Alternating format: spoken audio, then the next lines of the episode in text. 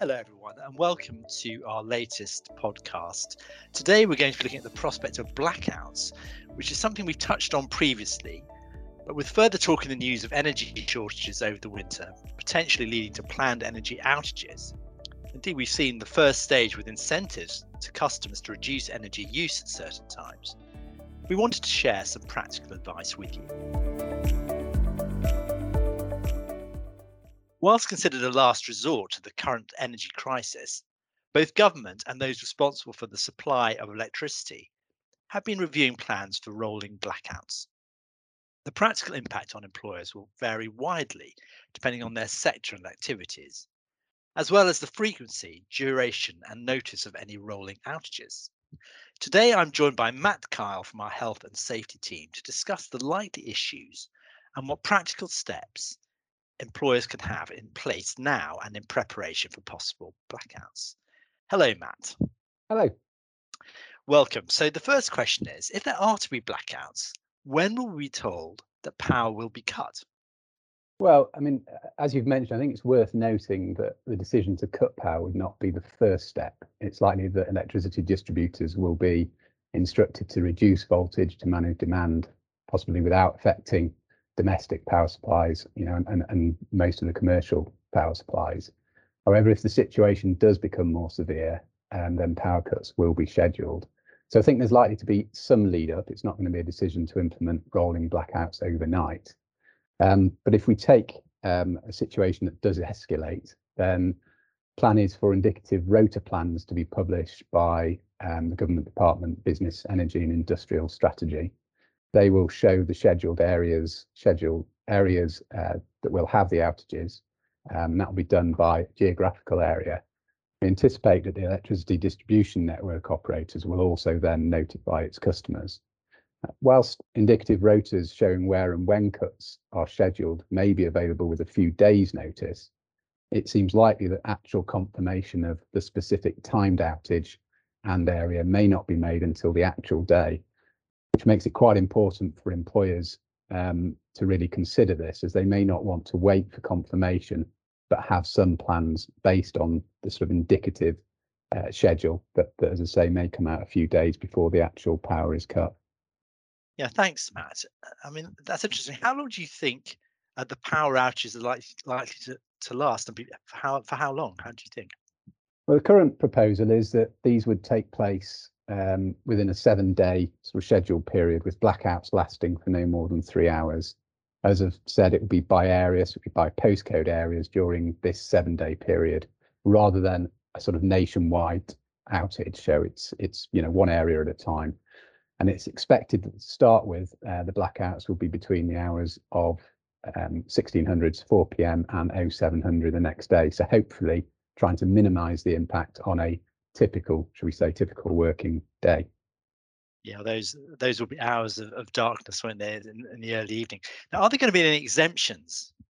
There are what the government refers to as protected sites. Uh, these include, as you'd expect, hospitals, um, some uh, key digital and telecommunications services. So things where there's a national lead, na- national need. This would also include essential food manufacturers, um, processors, or those that store food. However, certain conditions must be met for the government to authorise this status. So although applications can be made, you know, I think we can expect only a few exemptions. Okay, and how do you think um, employers should communicate with people about the prospect of blackouts? I think this is, I mean, this is one of the, the key things really, how you communicate with your employees, how you keep them on side, how you ensure that everybody understands what they have to do, you know, and remains safe eh, Um, eh, you know, and also is, is able to work. As I've said, it's likely that employers may have an indication several days before that their area in which they operate is scheduled for a blackout. So employers will need to consider communications with employees and customers in anticipation of blackouts, and then also when timings are confirmed. So it might be a two-stage process. The latter may need to be performed quite quickly. So again, might be thinking about things like mass text messages or emails but will be made easier if there has at first been some guidance provided. Employees will require guidance on what is expected in terms of, sorry, employees will require guidance on what is expected in terms of their work and how this can be performed safely. Okay, so so moving on to that, what what are the key challenges likely to be for employers?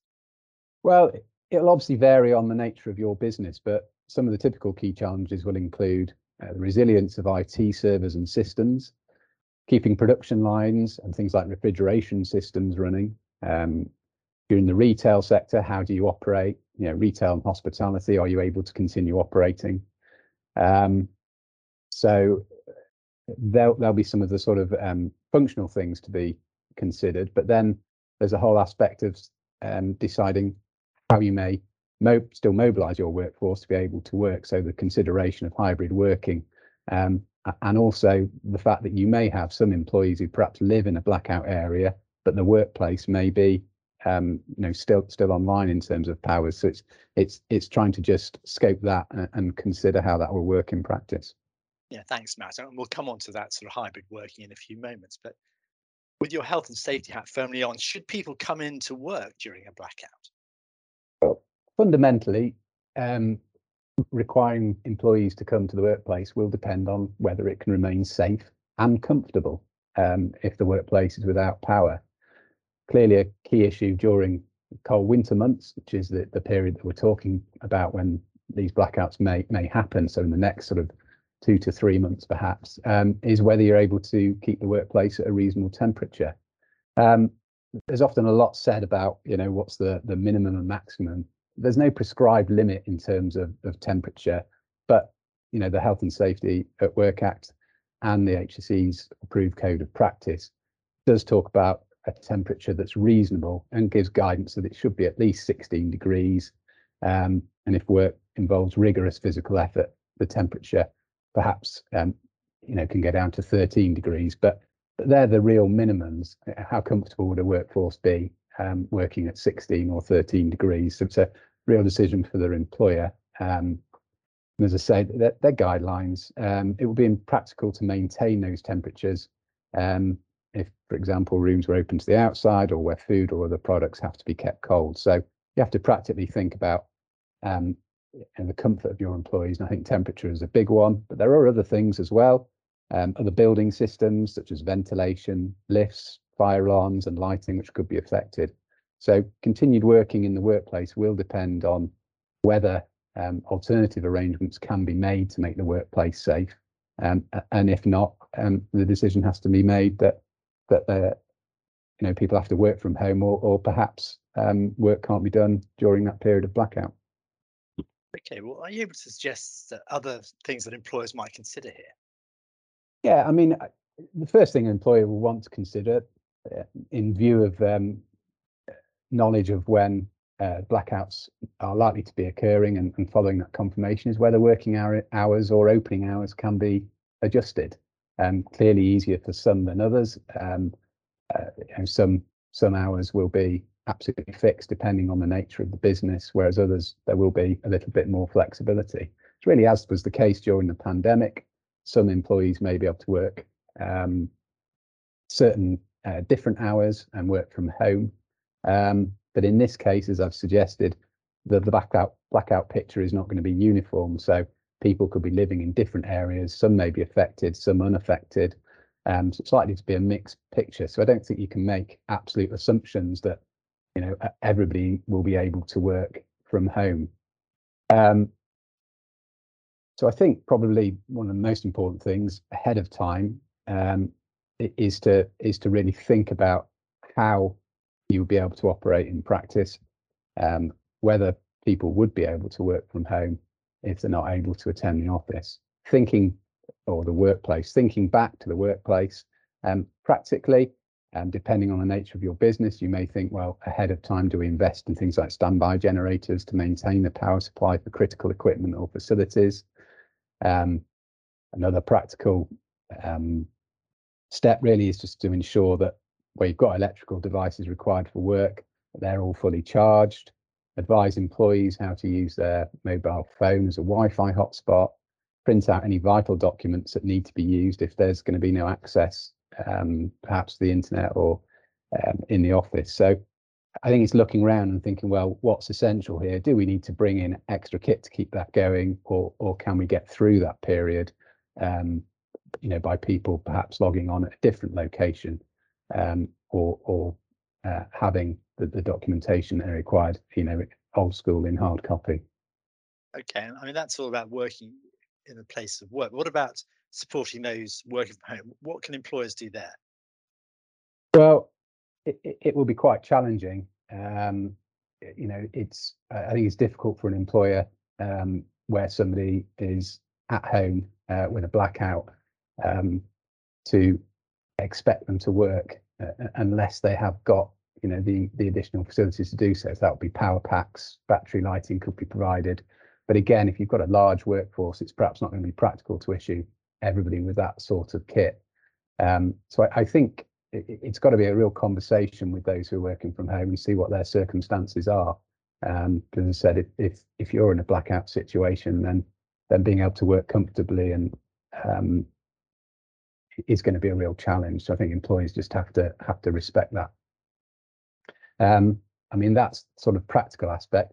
I mean, turning to you um, as part of the employment team, Julian, I, I don't know, can can home workers be required to to attend the office. So if they've got a blackout at home, um, but the office is still online, um, could they be asked, even if they've perhaps got you know regular working from home, um, a regularly working from home contract or a hybrid contract, can can they in this situation be required to come into the workplace um, to undertake their work?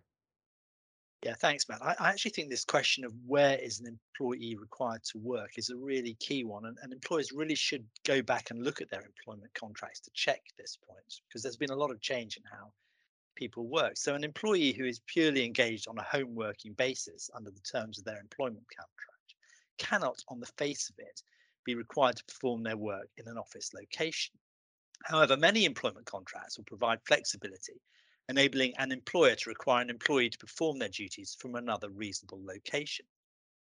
Whether or not the office is a reasonable option will obviously depend on the individual's personal circumstances and is likely to be dictated by factors such as travel to the office and childcare and other commitments.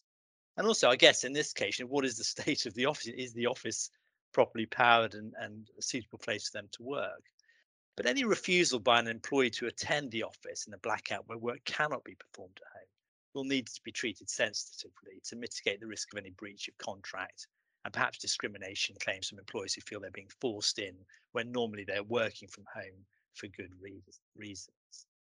Since the COVID pandemic, many employers have now adopted hybrid working arrangements, which will usually provide more flexibility for employers in determining the most appropriate working location and ensuring that the necessary arrangements are in place. Although care will still need to be taken to ensure that this is in accordance with the employee's employment contract and the hybrid working policy. Whether an employee is performing their duties from home, an employer will need to ensure the employee has the appropriate equipment and rules are in place, including ensuring the importance of confidentiality and data protection requirements. But I think where there is a hybrid contract and the office is available for work but the employee's home may not be, I think it is reasonable to discuss with employees that they should come into work in those circumstances with the caveats we've mentioned around being aware of discrimination issues. Okay, and I suppose on the flip side, if if it's the workplace does have to shut, um, and perhaps then the nature of the business means that employees aren't able to carry on their work from home, does the employer still have to pay its employees, or alternatively, can they enforce them to take holiday for that day where um, there's an outage and, and work can't be done? Well, the short answer to is, is yes, employers do have to pay their employees. If the employee is available for work, but they're unable to do so due to forces outside their control, they should continue to be paid. Where employers have provisions in their employment contracts, it might be that this enables the business to shut down for a short period of time or reduce working hours with no obligation to pay salaries in full. In this situation, a statutory payment would apply. However, these types of provisions aren't standard, although we did see them coming in in COVID, where employers wanted to build in provisions to enable employees to be laid off for short periods of time due to the COVID pandemic. But many employees won't have a contractual right to do that, although obviously you should check your contracts.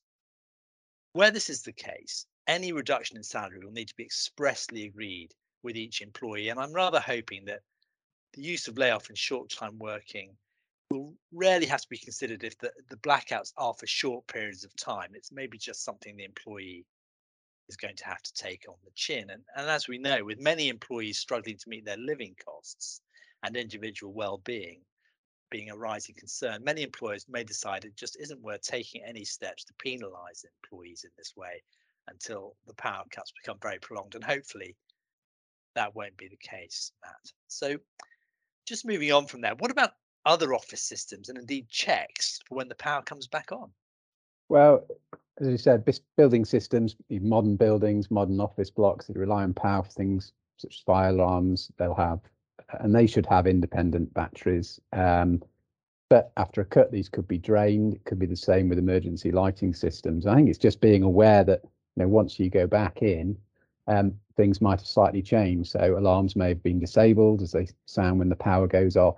Um, so checks must be made to ensure everything's back online when the power is on and people return.